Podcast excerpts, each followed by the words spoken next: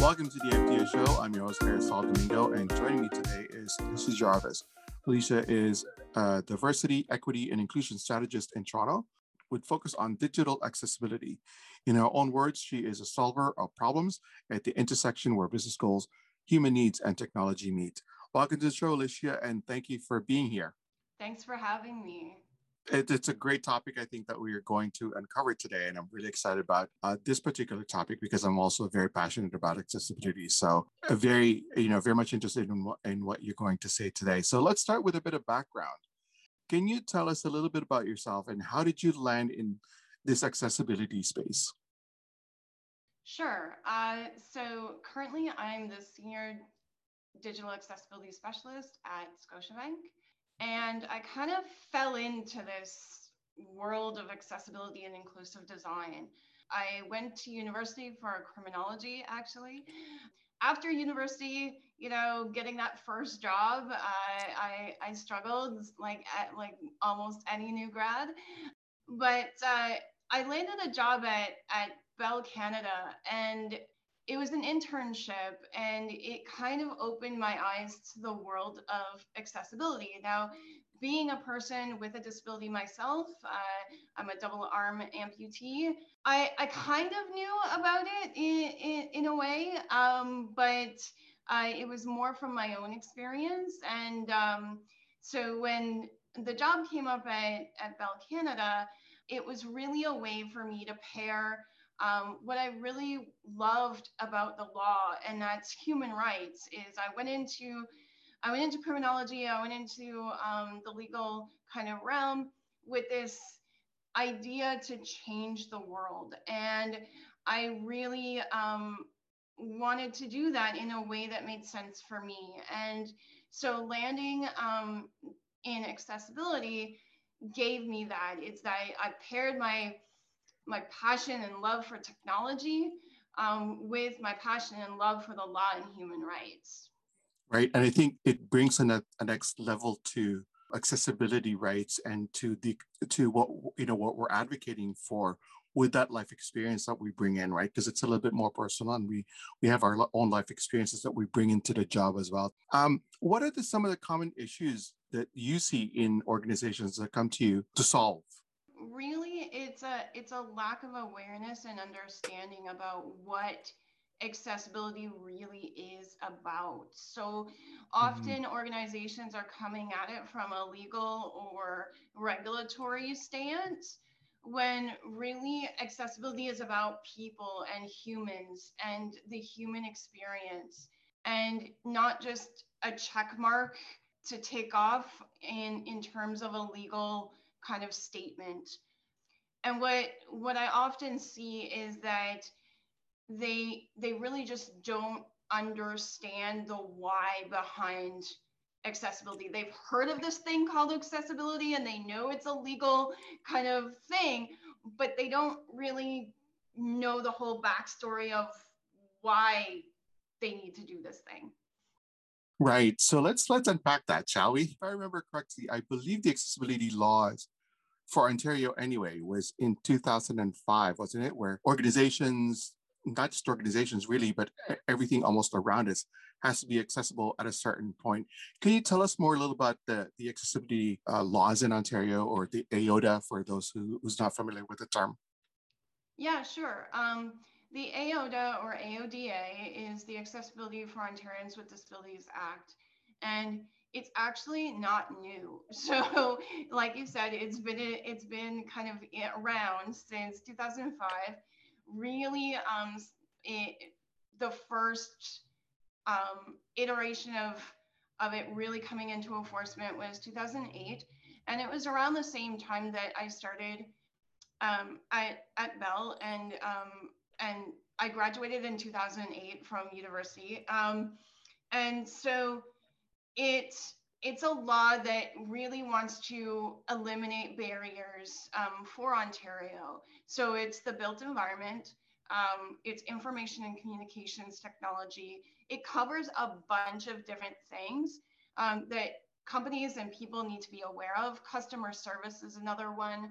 But I think this, again, the spirit of the law was kind of lost in that people were thinking about it as, oh, I have, I have these dates that I have to comply by and mm-hmm. all of this stuff, when really the spirit of the law is is about removing barriers for people. Right. Um, I always struggled with that as a champion. You know, when I come into a company and they say, "Oh, let's let's make let's make our organization to be compliant," and I think it's like, what are the check marks that we have to do for from this list of mm-hmm. compliance? And then, so I always go with we had to make an intentional commitment as to what really we're trying to do here instead of these check marks because i think organizations come in and they say oh, let's be double A compliant. So there's the three levels of compliance, right? Like A, double A, triple A.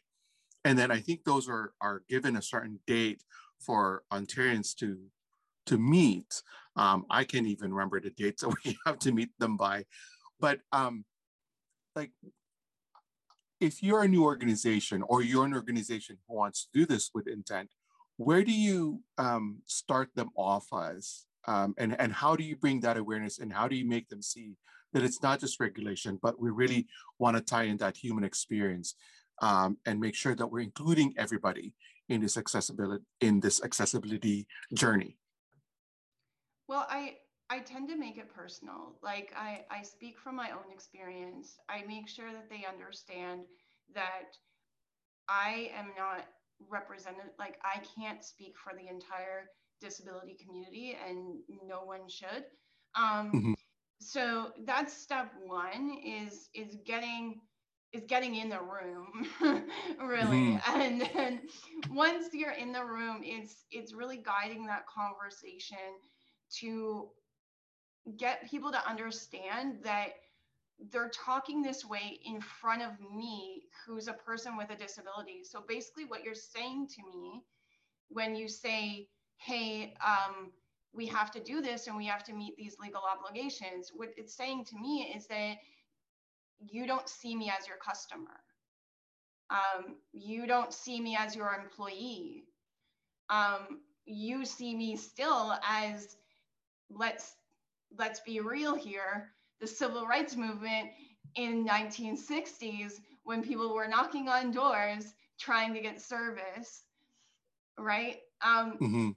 to me it's the same thing and it's it's getting them to realize that is that what like how you speaking this way how does it make the people in your organization feel like you don't mm-hmm. know if someone has a disability or not um, not all disabilities are visible mm-hmm. so um, by only talking about legal and compliance, you're shutting a lot of people who would normally be passionate about this and want to help you out of the conversation.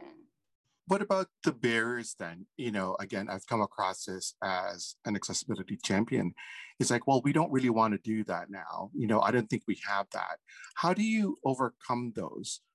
Um, really by giving them examples. The the the example that I like to use a lot is is the curb cut example and also the accessible button example. So um, I, I did a presentation once where I put up a picture of the accessible button um, to a group of people. And I said, How many people have never used this button ever in our lives? And no one put up their hand because everybody uses the button because you're carrying boxes or mm-hmm. you don't feel like opening a door or whatever the case may be you just went to starbucks and you and you grabbed a bunch of coffee for your colleagues and and your your hands are full um, and so i tie that back to what with what they're saying is that um, you're telling me that you don't want to do something that's going to benefit everybody. Like a ramp doesn't just benefit people with disabilities. It like i mean who does who doesn't want to go upstairs? Like i i sometimes don't want to walk upstairs. Like that doesn't you know um it a ramp can be convenient. Um but i will say that uh it's also about reading the room because um something my grandfather told me um and by the way he was um a he went to AA for 50 years so he's a recovering alcoholic for, for 50 years. And he said to me that um, the first step is one, acknowledging you have a problem, and two, you can't help someone who does not want to help themselves. Oh, absolutely. If you don't want to be helped, I, I, you know, I, I can't really help you. I can tell you all these things that I think you should do, but if you're not willing to to get help or or you're not even willing to change that, right? Then then I, I, I can't help you. Moving on to digital, then, are you finding a lot more challenges with that? You know, I'll give you an example. I was asked because I said, you know, if we're committing to double A standards, we need to have a Braille alternate for a lot of our reading materials. I said, now we don't have to publish them and print them and put them on the shelf. However, if somebody asks for them, the least we could do is make sure that we have it on file to say, okay, let's print in Braille and send this material.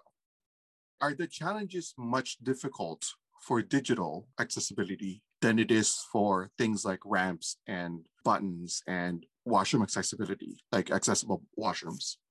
So I, w- I would say that the digital space can open doors for people. So if you can get your digital experience right, then it can be um, a supplement to your overall accessibility objectives. So um, I, I, actually do want to comment on on your Braille example mm-hmm. um, mm-hmm. because I think that was really interesting.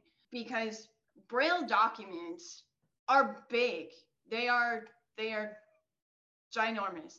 So I did some research uh, in a previous role, and we looked at, at Braille and large print statements, and we found that they're cumbersome. They're where where would someone store their Braille uh, bank statement, for example, in their house? If you have bank mm. statements every month coming in, and all all of them need to be produced in Braille, where do you store them? I don't know. Um, so having digital documents that are accessible in a way that someone can access them through their online banking and then they open up the document and they can read the document with a screen reader or a braille display um, it's a lot better experience than mm-hmm. trying to um, keep these large documents at your house uh, so oh, I agree. So um, and and also for for companies that are thinking about okay, we have to print like print these in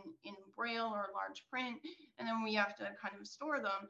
It's it's more about the process about how you're producing documents to begin with because I wouldn't say you have to store them, but I also don't necessarily buy into the upon request because again mm-hmm. from a client or customer service perspective if someone's blind their site isn't going to come back so why every time they need a document from you they need to raise their hand and say hey i need this particular document in braille like there should be a flag on their file or something that mm-hmm. they don't always have to request yeah, no, I agree completely. You know, so what are your thoughts on some of that stuff and, and making things more available and, and making things and I know we've talked about how storage and in this particular in, in, in, in this and the example that you had with statements about storing that stuff in digital world, what other things could we have readily available to our customers? I guess in my question, or should we have them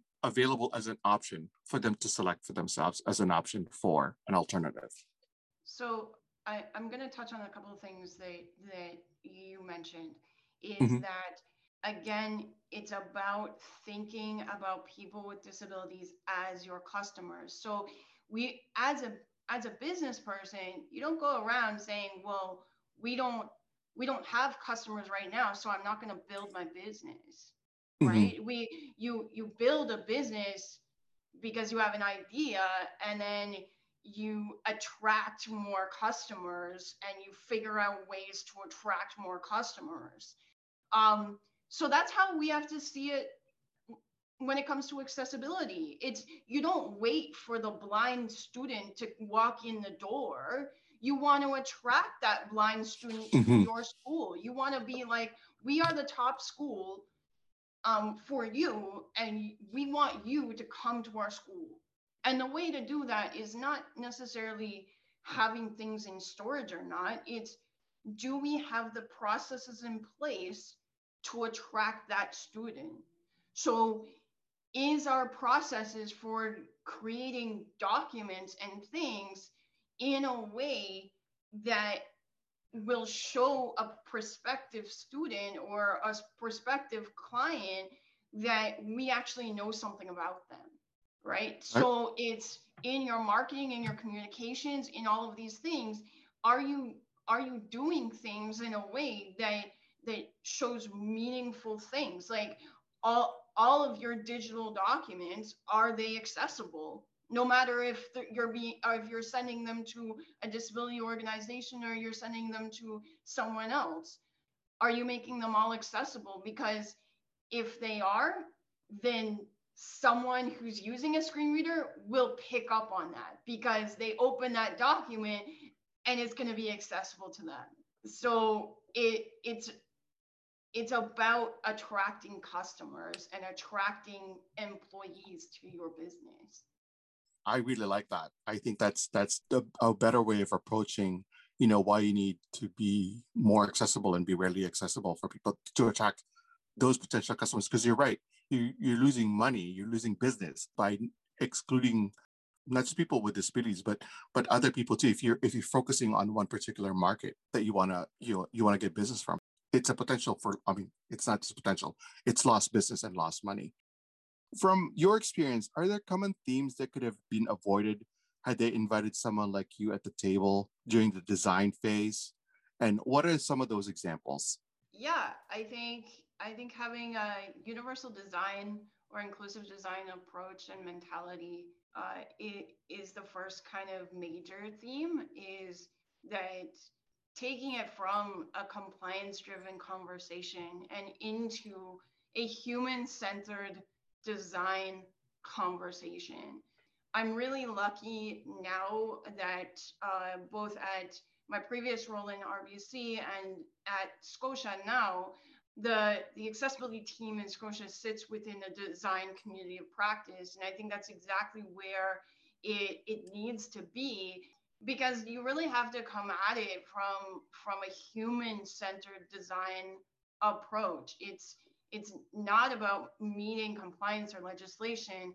It's more about how do we develop something or design something to account for the whole human experience. And that's and disability is just one piece of that. We were talking about on the side about the post i guess of realizing that you need to be compliant you need to have accessibility in your office buildings. Just talking from you know general um, accessibility in buildings what are some of the challenge or i guess what are some of the things that you've kind of seen that a nice attempt but a fail and wish that people would would consider as they're going on this journey accessibility? Yeah sure. So um in in a previous role um there was a a situation where um uh, in the middle of the floor in the building was the washroom and only one door that opened the washroom had an accessible button on it. So the other side of the washroom did not, which um, you could uh, anybody could open could enter the washroom from either door, but a person who was using a wheelchair, he had to go all the way around to the other side of the floor to get into the washroom. So basically, he had to basically say, hey everyone i'm going to the washroom.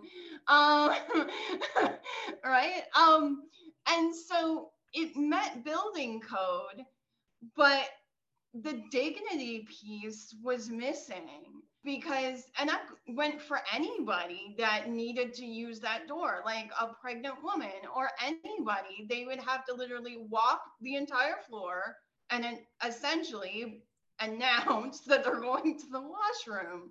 Um, and it was just a giant fail because it, again, it was about them thinking of the letter of the law instead of thinking about, well, they put two doors on the washroom for a reason. So you could enter the washroom by whatever side of the floor you're on um, to make it convenient.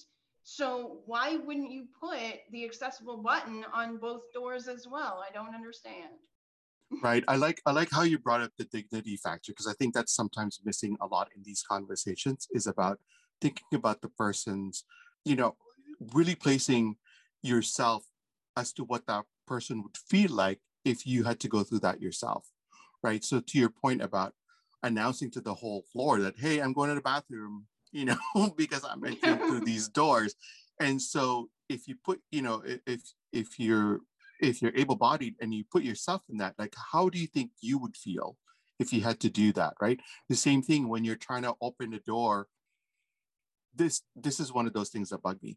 When those automatic doors are sometimes not a, easily accessible, but they think it's accessible because there's a button there, or those automatic ones where you know you walk up to it and it automatically opens. But if you're a person in a wheelchair you may not be meeting that height as to you know what i mean? And now you're stuck there yeah. sitting there and these doors aren't opening for you right. so can you like i think if people just put themselves in that situation where it's like i am this height on a wheelchair those sensors are not going to recognize me.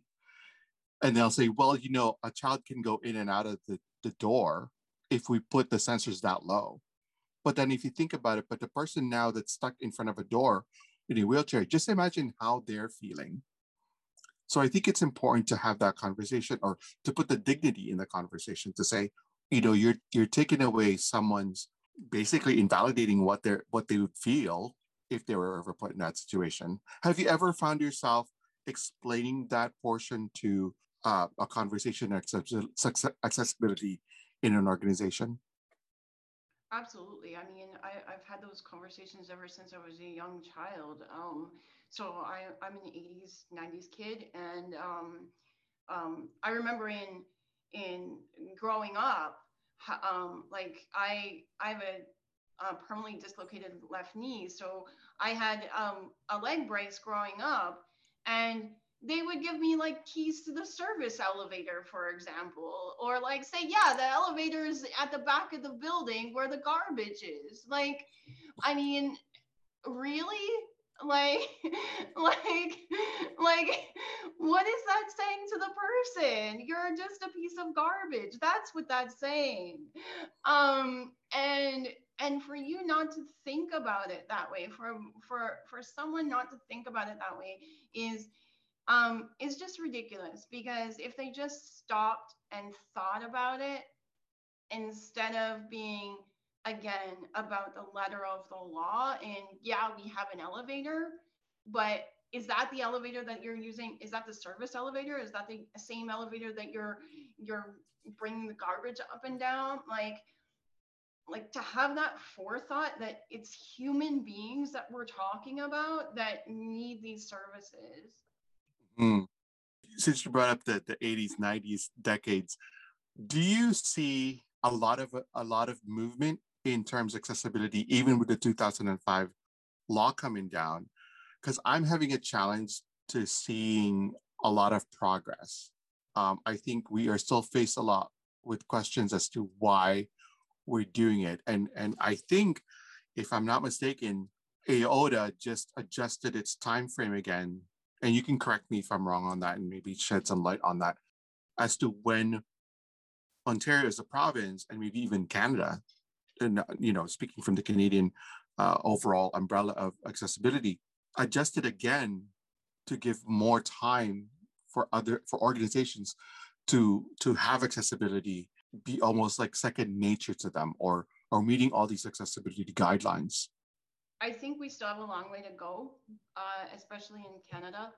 But we can't forget about the movement that has happened. And I do want to acknowledge um, the United States is that um, the ADA um, is 30 years old. And I did watch Crip Camp uh, uh, a number of times. And, and that's really I think what Canada is missing is we like the Accessible Canada Act passed in, in 2019, but we're not seeing any movement on it um, and and or anything.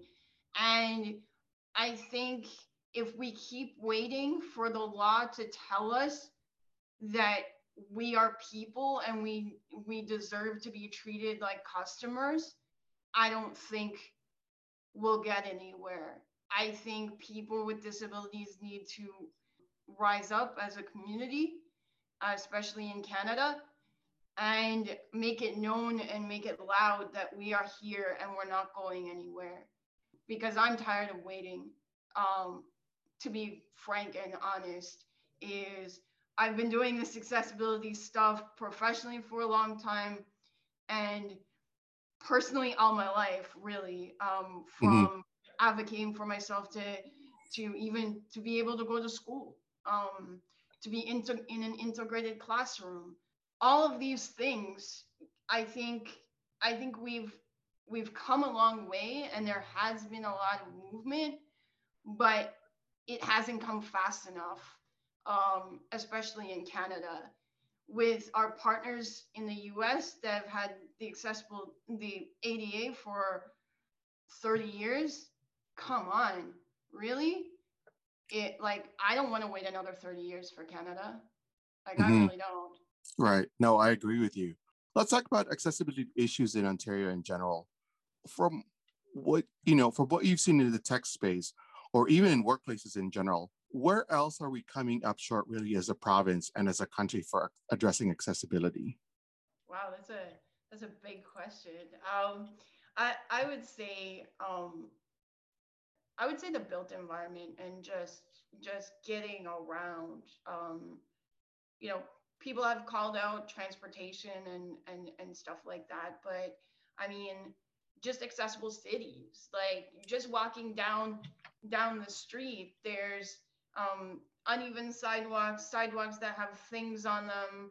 Um, just getting around Toronto is like not a good experience for even an able-bodied person. So, um, um, let That's alone with having a disability, and especially in winter time. Like, I mean, you know, things aren't shoveled, and and getting around the city is is is hard. So I think I think there's a lot that we can be doing better and not just in the digital space, but in our in our built environments in our city and the way we the way we treat people um, in general, not just like not just direct customer service, but as as a community, as a society of of speaking up and and making our voices heard when you see something that you know or experience something that isn't right or doesn't feel good um you know making that known that it's a problem. No absolutely. Do you think i guess just the levels of government as far as you know getting accessibility? So and maybe you can shed light on this. So from like a snow plowing all of that level that would be your municipal level right? Yeah. And then and are there are there touch points on that level where things could get improved? Like ramps on the sidewalks. I, I, I love it, air quotes, when they say, oh, no, no, that, that sidewalk is accessible. Meanwhile, the ramp is like really steep. And then, of course, you know, you can't, if you're using a wheelchair, a manual one at that, if you're trying to go up it, you're either going to fall backwards because it's meant too high, but it met compliance because there's a ramp there. So that's going to be at the city level of government, correct? And then, so then where does the MP comes in, like from a like a provincial level? So provincial guidance on things like like you have the Ontario Building Code and and things like that. So it Ontario can provide guidance to municipalities, but it's really up it's really municipalities that are are doing doing the enforcement for a lot of things and doing doing the things. Mm-hmm. Um, mm-hmm.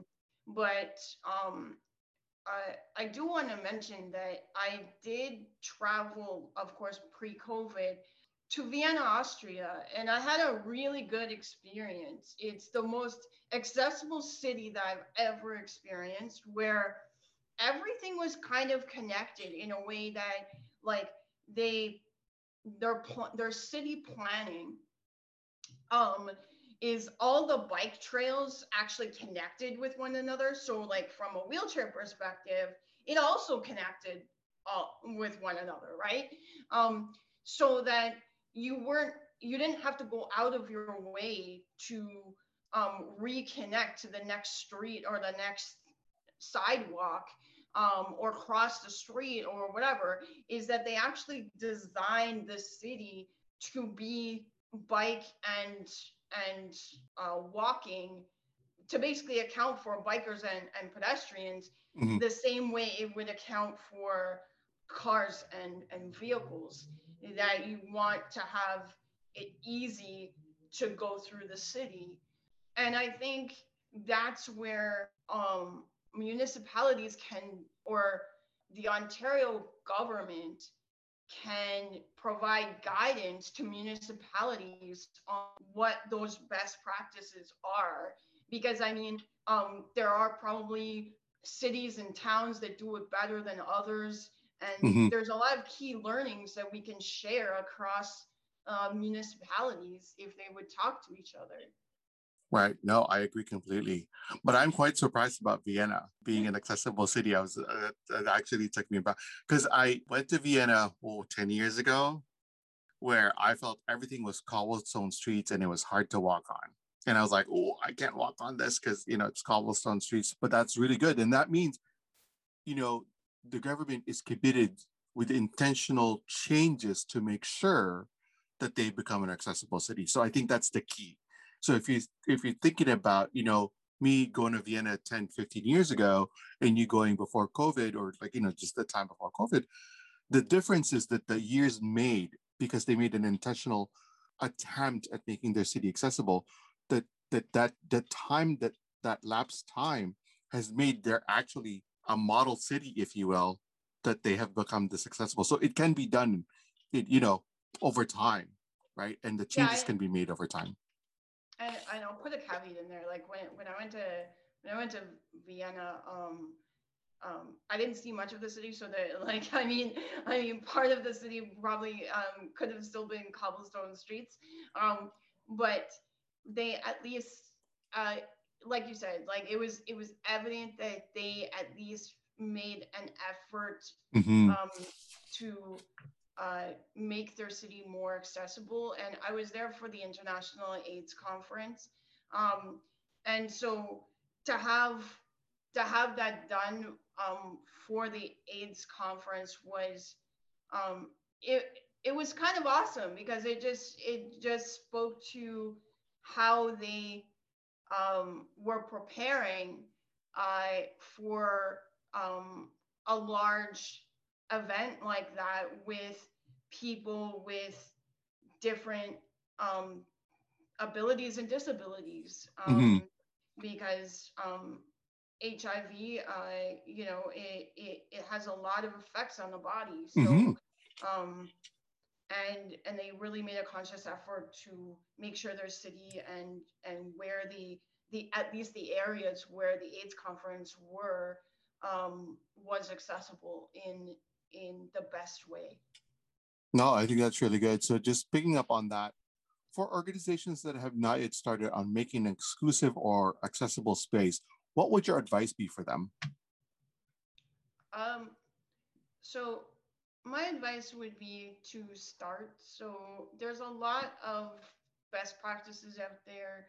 There's a lot of resources um, that that you can um, access and, and i think just having an open mind about this stuff and and doing the work really is that um, and involving people like um, into your processes into your into your company um, if you don't know ask is mm-hmm. the mantra that I, I go by is that there's nothing wrong with asking a question um, but there is something wrong with assuming things about people and that's mm-hmm. either good or bad right is mm-hmm. that is that um, people with disabilities are often seen as inspirations and things like that um, so it's not just all the bad stuff it's it's making sure that you're not making assumptions about people and that you're recognizing that you don't know and that you need to do the work to find out. Right. No, I think that's really important. I, I like that. I always say, you know, when people come up to me as an AP, me being an amputee, of course, when people say, you know, can I ask? And I say, of course you can. You know, like I think I use that now. My attitude about it now is use it as an opportunity to bring education and information and bring awareness instead of, you know, them assuming of what I can and cannot do. So I've, I've kind of flipped the conversation that way in like, no, it's okay to ask. Um, and, and for me, again, the mindset is to bring awareness and bring my advocacy in it and also bring the information and, and educate the person instead of putting up a wall and saying, don't ask me, you know, kind of thing. Right. So.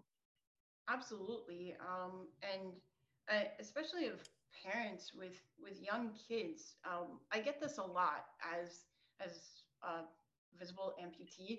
Um, is that kids will will ask me a question or there's or there's they'll stare, and and parents will will try to stop them.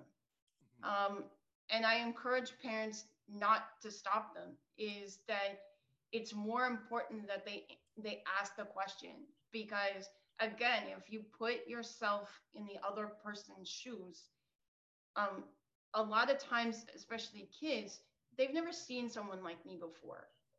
Mm-hmm. So um, if I think about it from my own perspective, if I saw something that I've never seen before, then I would be curious too, mm-hmm. right? And and um, if I didn't know how to ask the question, yeah, like a human response is to stare. That's mm-hmm. whether we consciously do it or not, it's it's gonna happen. Mm-hmm. So if we can if we can encourage people to ask if they don't know, there's nothing wrong with a question. Now, if I have the spoons and the energy to answer it at a particular time, that's a different story. Um, mm-hmm. But I don't think there's anything ever wrong with asking a question. No, I like that.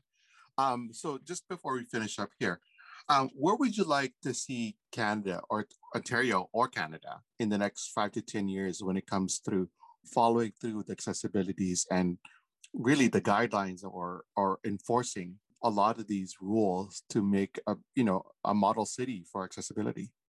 I would like to see um, Canadians really step up beyond beyond the law and and realize that everyone will have a disability in their lifetime at some point whether you've broken your leg because um, you were playing soccer mm-hmm. or you have a, pers- uh, a permanent disability like me that's never going to go away or um, like the situation that we're all in right now, where it's we're all kind of under a situational disability. If you think about it, is that our um, we're being restricted um, in what we can do because we're living in a pandemic, and but that's going to go away, and that's okay. But recognizing that it's not for some people, some people are thriving in this new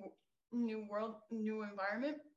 Mm-hmm. You know, people, even including myself, I have time to work out. I have time to eat better. I have time to, to do things that I want to do. Um, but there are people who, who are struggling. And, mm-hmm.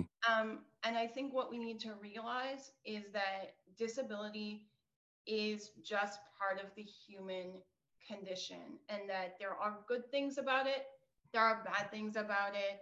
Um, but we shouldn't dwell on either is and just accept it as a human experience. Oh i really like that. That's very smart. I love that. Is there anything that you'd like our listeners to walk away with today in terms of advocating for accessibility not only in their workplace but in their community? Absolutely. Um, speak up and and listen. Um, not only one thing that I've learned, um, especially after the year of 2020, is that I think as a society, we have to do more listening than we do talking. and listen to the experiences of people with disabilities, watch some videos, um, educate yourself, and then share those with your friends. And even if it's just one person, um, continue to share, continue to educate each other, and continue to speak up when you see something that isn't right. No, that's great. And lastly, where can people find more information about you and your work and in this space, and how can they get a hold of you? Uh, you can find me on um, Instagram, uh, Twitter at A11Y Alicia. Um, that's Ali Alicia. And um, you can also find me on LinkedIn. Perfect. Thank you for shedding some light on the issues of accessibility in Ontario and generally in Canada. We all know there are lots that we can do to be more inclusive and create accessible spaces. I want to thank Alicia Jarvis for joining me today. I will share all the links on my website at www.aristotledomingo.com. Thank you for tuning in. If you have any comments, questions, or show ideas, please connect with me on Facebook and Instagram at The AmpuTO Show. Until next time, I'm your host, Aristotle Domingo, and this has been The AmpuTO Show Podcast.